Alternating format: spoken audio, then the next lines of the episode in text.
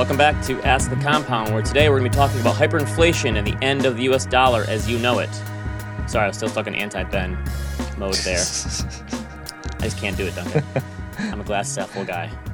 Today's show is sponsored by our friends at YCharts. YCharts provides basically all of the charts we do for this show, for my blog, stuff I post on the internet, on Twitter, stuff we use on animal spirits. What are your thoughts? All that stuff. They just posted a timely new chart, the top 23 charts of 2023. Michael and I actually did a webinar with YCharts last week where we talked about some of these charts. Pretty fun. We'll have a link in the show notes. We'll have a link on YouTube. It's pretty good. And if you go to YCharts, you haven't signed up yet, you sign up and say, Ask the Compound sent me. Straight from Duncan. They'll give you 20% off of your initial, your initial subscription if you sign up. Just because of me. It's a screaming deal. That's the opposite of inflation. We're a deflationary podcast, not just disinflation, deflationary. It's true.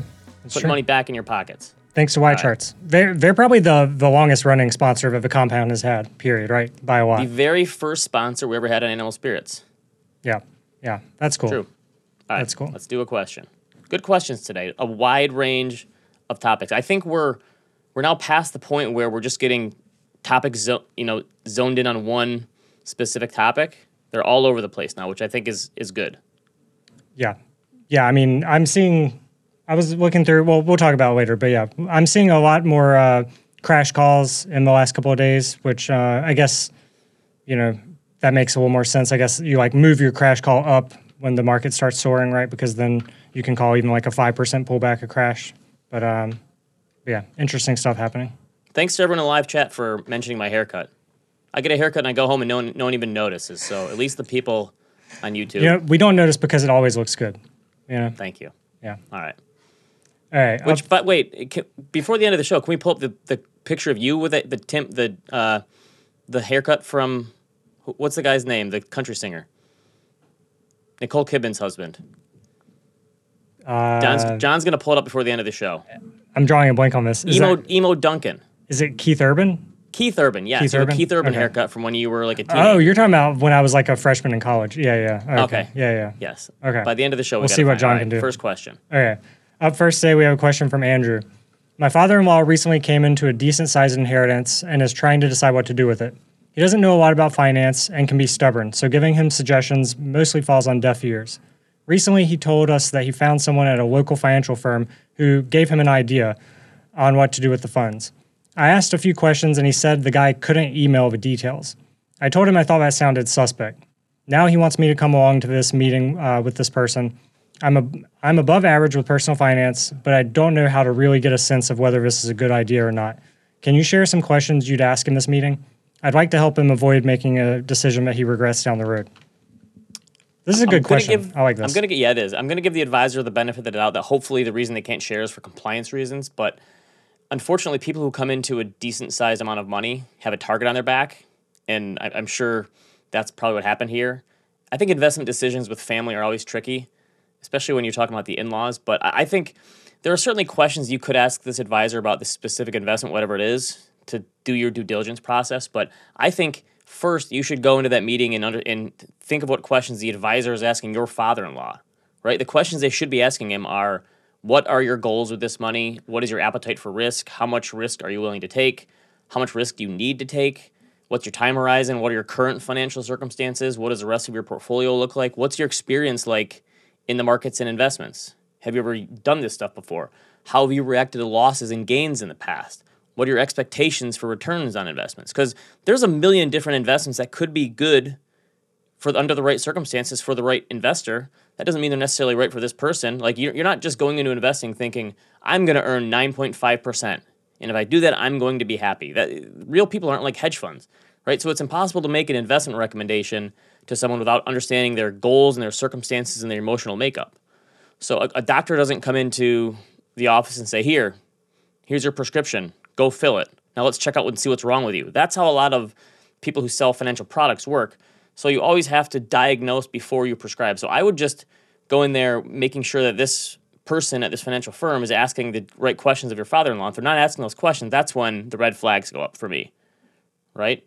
So I just think it's it's a good opportunity to understand that. And if that that's when you say, all right, hold on a second, you're just you're trying to push this product on us without understanding where my father-in-law is coming from, what he wants to do with the money in the first place.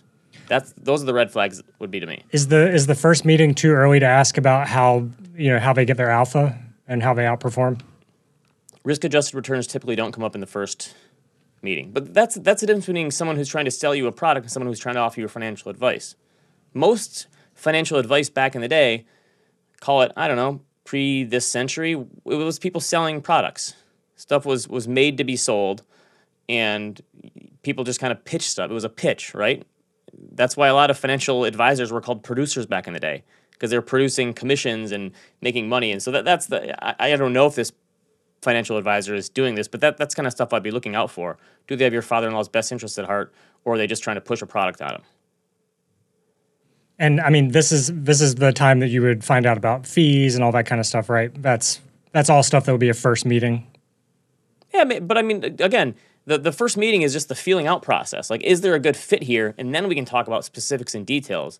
That's the thing is you don't want to go in saying like what this thing is going to give you 7% and it's going to cost this much and like that that stuff is for down the line before you even ever get to the details you want to make sure there's a good fit and this person has you know they're looking out for you in the first place and when they give you financial advice they're thinking about your goals and needs as opposed to i'm going to sell someone this product it seems like a dangerous recurring theme i've heard over the years though is people who are like oh but they're such a nice person or i like them a lot or they seem like how do you how do you try to like block that out because well, it's in our nature to like people who are nice to us, right? So this is something Josh always says. Whether this is right or wrong, people work with people that they genuinely like or respect, right? It's not always the smartest person in the world. Sometimes it is, but most of the time it's it's someone that that yeah is endearing to you or shows some empathy or whatever it is, and it's not always the person that's that's specifically right for you. And people do have a hard time sometimes turning someone down, right, and saying no. I think it's okay to take your time here and, and make your father-in-law realize that they don't have to rush into anything. There, there's no hurry with this stuff. Get it right the first time so you don't make a mistake. Yeah, it seems like kind of a, a potentially lose-lose situation for the the uh, son-in-law, though, right? Yeah, like we talked if, yeah, if they before. talk him out of it, and it, it is a good investment and it makes them money, then you look like the jerk for talking them out of it. But I, that that's kind of stuff I would tell your father-in-law to look for is is is this person actually offering advice or are they just trying to pitch you a product? Yeah, there's a big difference. Good advice. Next one. All right. Up next, we have a question from Durga. Uh, I know that owning a home is not for everyone. I particularly appreciate your point about maintenance and upkeep after visiting a fairly recently constructed home that within about 15 years needs a lot of repairs. If I've decided that I'm a renter forever, uh, do I think about investing in REITs to get more exposure in real estate? If yes, uh, what do you think would be the pros and cons, and what percentage should it be? I'm a target date fund investor in my retirement and brokerage accounts. And just for everyone, like all the young people that are new here, maybe just explain what a REIT is real quick too. Real estate investment trust, and it's typically a fund that invests in commercial real estate. There could be a little bit of residential there, but mostly it's commercial. And because of the way they're structured, 90% of the money has to be paid out. So it's, it's a high income fund. So it better to be put into some sort of retirement strategy because it's going to be paying out a lot of income. If you own a target date fund, you probably already have some REITs in there. You're probably pretty well set. If you want to, even if you want a total stock market index fund like VTI or a total world fund like VT, real REITs make up like three percent of the total. So you already have some exposure to REITs. Uh, so John, show up the first chart here, but I don't know if I don't necessarily think you need REITs to offset owning housing. So this is the Vanguard Real Estate ETF versus the Total Stock Market Index Fund for the US. You can see the, the performance from, I don't know, the early to mid 2000s when this fund first came out. Pretty much through COVID, we were pretty similar. The stock market has outperformed since then. John, throw the next one. This is correlation. I'm doing some portfolio management stuff here. They there is some diversification benefit here, but most of the time these things are going up and down together. It's 0.66, almost 0.7 correlation. That means there's there's a strong correlation. It's not like one to one. So there are some diversification benefits from year to year. You can do a chart off, John. So in 2020, REITs were down 5% when the S&P was up almost 20. The next year, REITs rallied more than 40% when the S&P was up 28%. 2014, REITs rose more than 30% while the S&P was up a little more than 13. And in 2013, REITs were up just 2% when the S&P gained 32%. So there are years where you could use REITs for rebalancing purposes. So from a diversification portfolio management perspective, sure I could see REITs adding some value. I wouldn't necessarily compare those benefits to owning a home though. REITs are again mostly commercial real estate, not much residential. They're more diversified, so that's nice, but and there, there's some leverage involved in these commercial real estate transactions, but not nearly as much as most homeowners take out when they take out a loan. And one of the biggest benefits of owning a home is that fixed rate mortgage is an inflation hedge, right? REITs are also more of a liquid market, so there's pros and cons to that. The pros are it allows you to rebalance and trade more often if you need to get the money in or money out. Uh, but John, throw up the drawdown chart. This is the drawdown chart for the Vanguard REIT fund I was talking about. In the housing bust from 2006 to 2012, the U.S. housing market fell something like 26 or 27 percent. In 2008, REITs fell 73 percent at the bottom of the. It was way worse than the stock market. Uh, during the COVID crash, REITs fell 30 percent. At their worst point last year, they were down 35, I think 30. So the housing market is not nearly as volatile as REITs. REITs act like the stock market in terms of risk. So I, I, like where this person's head at head is at. They're trying to think about diversification and all these things. But I think if you take the savings from renting and not having to do a down payment and not having all the ancillary costs like property taxes and upkeep and maintenance and insurance and throw those into a more diversified portfolio, that makes sense. So do you need REITs? I don't I don't think so if you have a target date fund. If you want to have REITs to be more diversified, sure, but I don't think you I don't see REITs as a stand-in for owning a house. I think that's two completely different assets. You know, the thing that confused me when I first got into the market, I probably did what a lot of people do and I would just sort stocks by like dividend and just started buying a bunch of those. dogs of the Dow guy. And they were like, well, these were like uh, uh, mortgage uh, real estate investment oh, yeah. trust so or whatever. Annaly, that they right, that was 15%, 15% di- dividends or something, right? Right. Yeah, yeah. I, they, they that was one of the first ones out. I bought. Yeah. So they have to pay out the majority of their income in dividends. I actually wrote a chapter in my first book, A Wealth of Common Sense, about this, showing that these these stocks had 15% dividends and people were just throwing, you know, couldn't believe it because rates were at 0%. But on a total return basis, a lot of these stocks did absolutely nothing because the price went down. So that's why like the total return thing matters more than the income. But yeah, I, I don't – necessarily see REITs as a stand-in for the housing market. I think it's it's different assets. If you want them for diversification purposes and portfolio management, that's fine. I don't think they, they are a stand-in for housing. It seems like there's not a good one, really, because you've talked about how you bought Zillow, and during a roaring housing market, it really Yeah. hasn't outperformed. even even the home builder stocks, you could think that those are a stand-in. They've been offsides from where the housing prices are. Housing is just a it's it's a very unique financial asset, unlike anything else. And I think as long as you're diversifying into a portfolio of financial assets, I think that's that's probably fine. All right, next question. Another housing question next. Yep. Okay. Up next, we have a question from Octavia. Every personal finance blogger. A lot of good names today. Yeah, yeah, I'm liking this. We got some uh, diversification of names. Uh, every personal finance blogger says not to prepay a low interest mortgage, but what if you're carrying PMI, which is uh, mortgage insurance, right? Private mortgage insurance. Yep, I'll explain it. Uh, I have two of 30 years with a 2.6% mortgage with a low down payment in the home. Should I at least try to pay down enough extra principal to pay off the PMI and then resume the monthly payments? If not, what would your advice be? Okay, so I think Octavio is saying they're two years into the loan of 30 years. Good question, and one that's likely relevant to a lot of home buyers right now because I think a lot of people are putting down less than 20% because housing prices are so high and mortgage rates are so high. They want to save some of that savings. So PMI essentially protects the lenders from borrowers who are looking for a larger loan relative to equity. So if you put less than 20% down, you put 10% or 5% down, it's a little riskier because they're they're letting you borrow more money. It's typically a requirement for those yeah those loans that don't have the loan to value of 80%. So most lenders require you to pay PMI once a month, and it's an escrow account. And if you have PMI, usually they make you put your property taxes in there as well. So you're going to be paying per month your property taxes, your mortgage payment, and your PMI. Sometimes your house insurance too. And the amount you pay is usually determined by the size of the loan, or your credit score. It's a percentage of the loan, kind of depends, something like 1% around there. For most borrowers, we're probably talking 100, 150, 200 bucks a month for PMI. So it's, it's not nothing. It's compared to mortgage payments today, it's it's it's smaller, but it's it's not nothing. The good news is for home borrowers of the past few years, home appreciation could help. So let's say you bought a house for 400k with 10% down 2 years ago and took out a $360,000 loan and the house is up 20% since then. just on a pre- price appreciation alone, the house is worth 480k.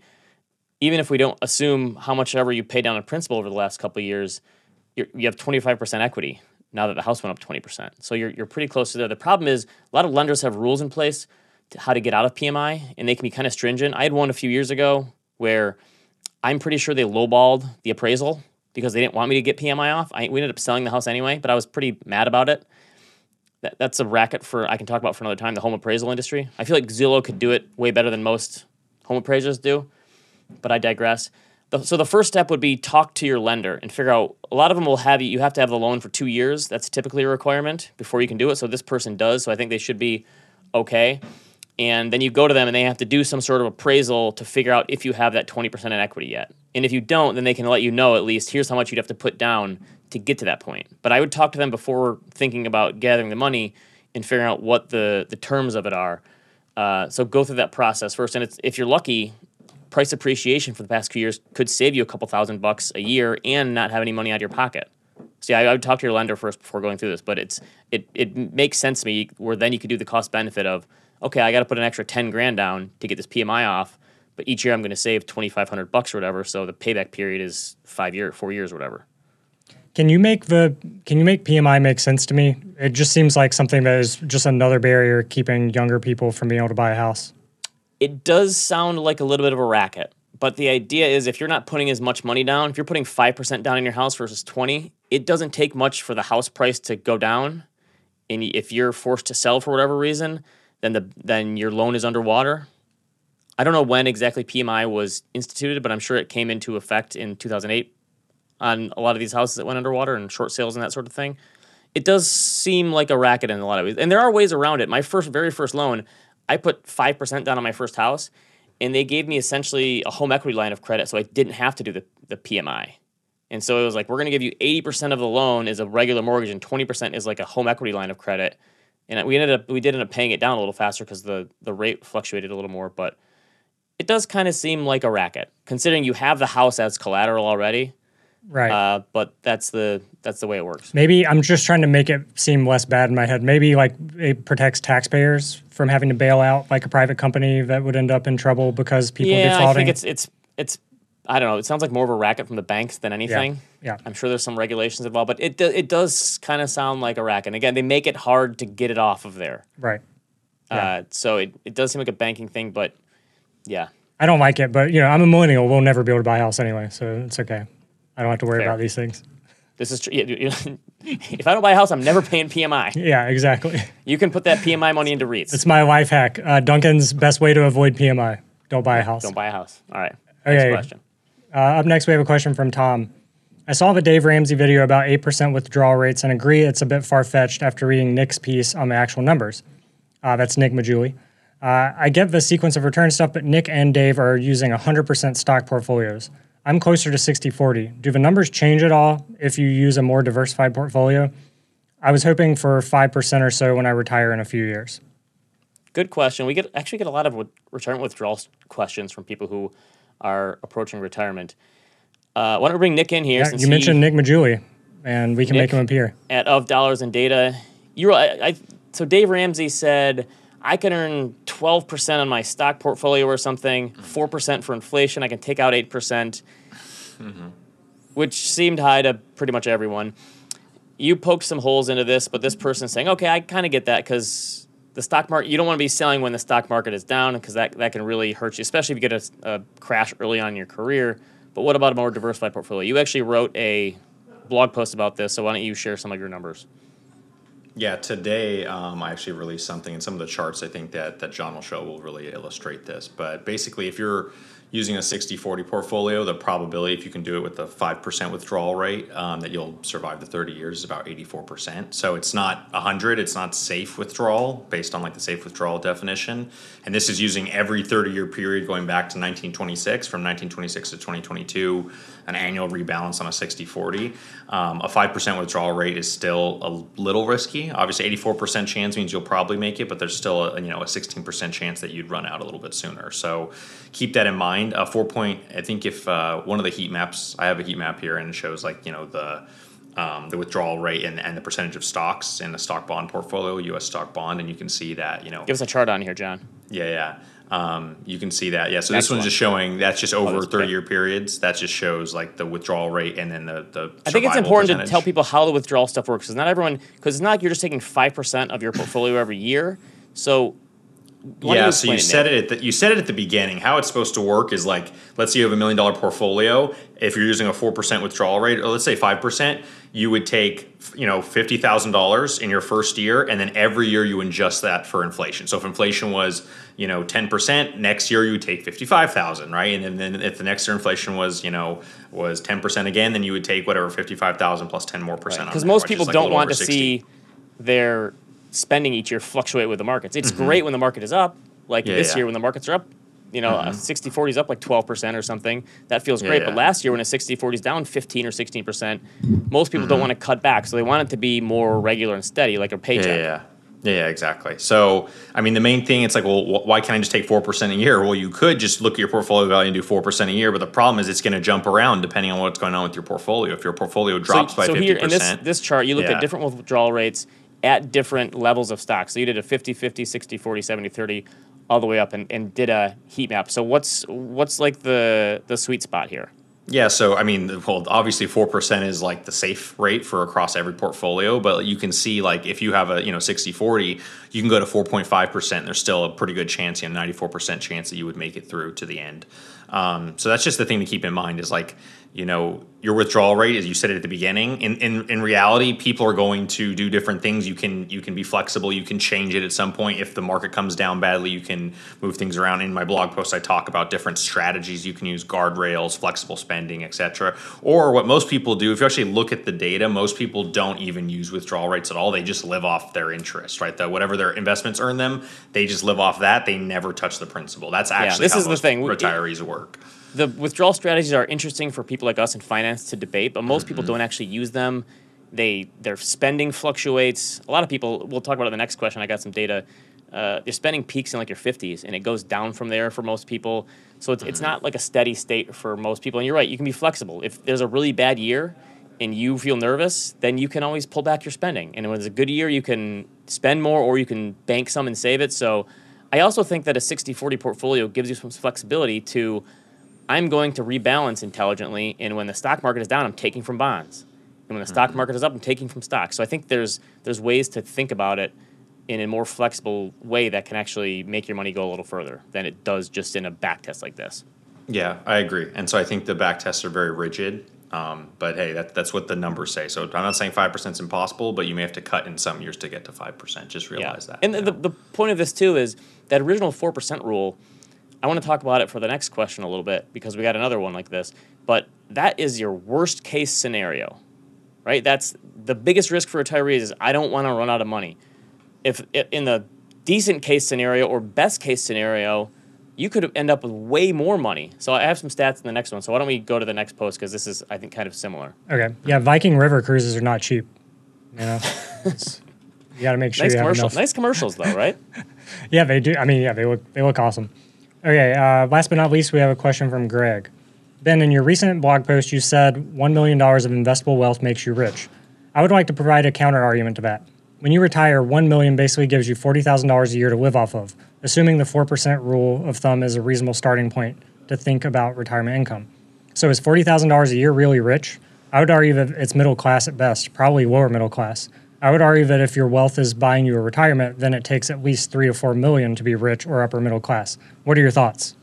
So I wrote this blog post last week called uh, Five Million Dollars is Nothing, which was a play from Succession, where cousin Greg said he's going to inherit five million bucks, and Connor said Yeah. five million is nothing. it's like too much money to work, but it's not enough to be rich. And and there's all these surveys that show that these millionaire people with millions of dollars or a million dollar investment portfolio don't feel rich, and they think they're middle class or upper middle class.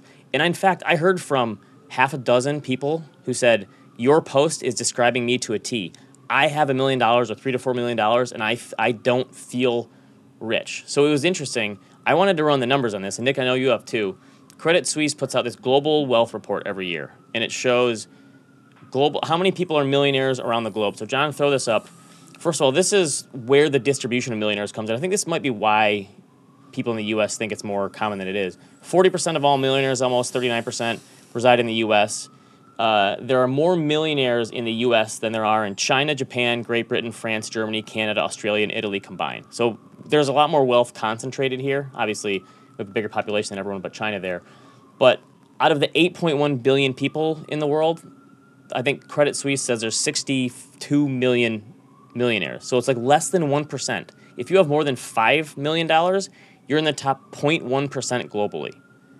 I don't know how else to say you are very, very wealthy compared to the rest of the human beings alive. And Nick, I think you have some data on how this fits in the U.S. too. Like, where does being a millionaire put you in the U.S.? Yeah, so uh, John, so can you show the chart of the median net worth? I think this is just good. So this shows median net worth by age, and so you can see like, you know, none of these people are necessarily millionaires, so that's like the middle of the pack. But a million dollars actually, using this survey of consumer finances data from 2022, puts you in the top 20% on net worth basis and just fi- just having a million dollars in financial assets would put you in the top 10% because remember net worth includes home equity and things which are not as liquid but if we just said okay who has a million dollars in financial assets like that puts you in the top 10% of americans right so american households right so let's think about this like Right. So like, just oh, liquid portfolio of assets besides your house, a million bucks is there's yeah top 10%. Yeah, and so maybe is the top 10% rich to you? I mean, and I also think like this question like, oh, 40K a year, that's like a middle class income. Well, like, let's think about a couple other things. You're going to get Social Security most likely, right? This person probably That's what I was gonna ask about, yeah. Let's add 20K to that. Now you're at 60K. A lot of these people with a million dollar portfolio, they've probably paid off their house, so they don't really have a payment outside of taxes, right? So it's like Right.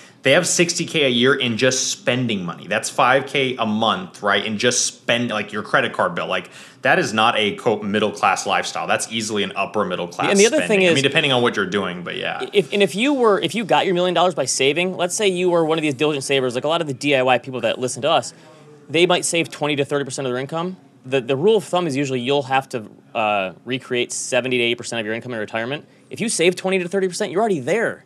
You're right. Then you take the mortgage out, Social Security, and I think what a lot of people forget, it's hard for people to wrap their minds around this, is in the past, people's retirement plan was they literally died right? If you have enough money so you have control of your time and freedom and don't have to work, then I think you're wealthy regardless of if that's a million dollars or a hundred thousand dollars, right? If you just have the ability to sustain your lifestyle. The other thing about this four percent rule that we talked about, you you've mentioned this before, and I think I looked at it. The Michael Kitces strategy. He did this study on the 60-40 going back to 1870. I'm guessing he used the Shiller data. Yep. And he said that two th- in two thirds of all scenarios for the four percent rule. Again, the the four percent rule is just kind of the the baseline, so you don't run out of money. Uh, in two thirds of the strategies, you're likely to end up with more money than you started with, and you're more likely to qu- quintuple your starting wealth than you are to finish with less than your starting principal. So people think about the four percent rule as like, I I don't know if I can sustain it. Most likely, if you retire with a million dollars, you're gonna have more money by the time you're dead because you're not in. That's the other thing You're is, not- you're not you and I both pointed out how you don't spend a lot of it. So the the problem is if you have money and the the facts do not ever trump your feelings. So if you don't feel wealthy, unfortunately, there's not a lot you can do. If you still worry about money, you're not really wealthy. But I, I, I think by any definition of the term, yes, you are wealthy in by all sorts of comparisons. I mean, location matters so much in this too, right? If you're paying four thousand dollars for a one bedroom apartment in Brooklyn, then yeah, I mean that probably doesn't sound like a ton of money. But if you live in, you know, in the mountains of North Carolina, that's probably going to feel like a ton of money Yeah, but, but a lot of it again is is lifestyle. Unless Like, Asheville, Asheville's expensive. But you know what I good mean? music, good live music there though, right? right? Yeah. But yeah, I, I, I think, again, I, I don't think seeing these numbers is going to help make anyone feel any wealthier because I don't think facts really change people's feelings a lot. But uh, I think a lot of it does come down to your lifestyle. There, there's there's people who don't have nearly as much money who have control over the people they see and the stuff that they do. So. I think that's the biggest thing is is what is your lifestyle. That's part of it. But the, the, the millionaire stats from UBS or Credit Suisse really surprised me. That it's it's it's a tiny, tiny, tiny drop in the bucket of people that have that much money.